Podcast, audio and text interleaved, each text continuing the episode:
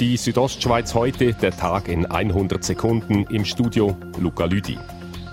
Weil in der Schweiz immer weniger Bargeld verwendet wird, reduziert die UBS die Anzahl Bankomaten, wie 20 Minuten heute berichtet.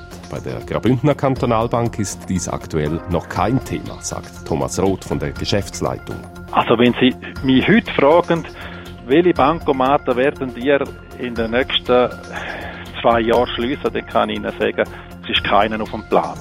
Vor zwei Jahren kam es im Engadin beim Aviatik-Jugendlager Jula zu einem Flugzeugabsturz mit drei Todesopfern. Laut Yves Burkhardt, Generalsekretär des Veranstalters des Aeroclub Schweiz, ist das Unglück vor allem unter den Lagerleitern noch immer ein Thema. In dem Sinn ist das auch Geschichte, gehört zum Profil vom Jula. Wir müssen mit dem leben, wir wollen mit dem auch bewusst äh, leben und darum machen wir auch den Gedenkanlass. Dieser findet im Oktober statt.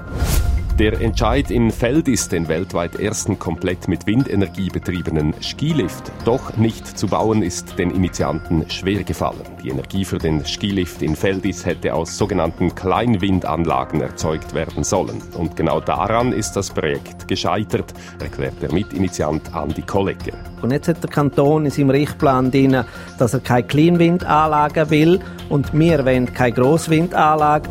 Will sich ein Ausländer in der Schweiz einbürgern lassen, muss er je nach Ortschaft unterschiedlich viel bezahlen. Das zeigt ein Vergleich von Comparis. Ein Grund sei der Unterschied bei den Aufwandskosten, sagt Beat Brenn vom Bündneramt für Migration und Zivilrecht. Ich sage jetzt genauere Abklärungen bezüglich dem effektiven Wohnsitz. Das kann schon größere oder kleinere Aufwand ausmachen. Die Südostschweiz heute, der Tag in 100 Sekunden, auch als Podcast erhältlich.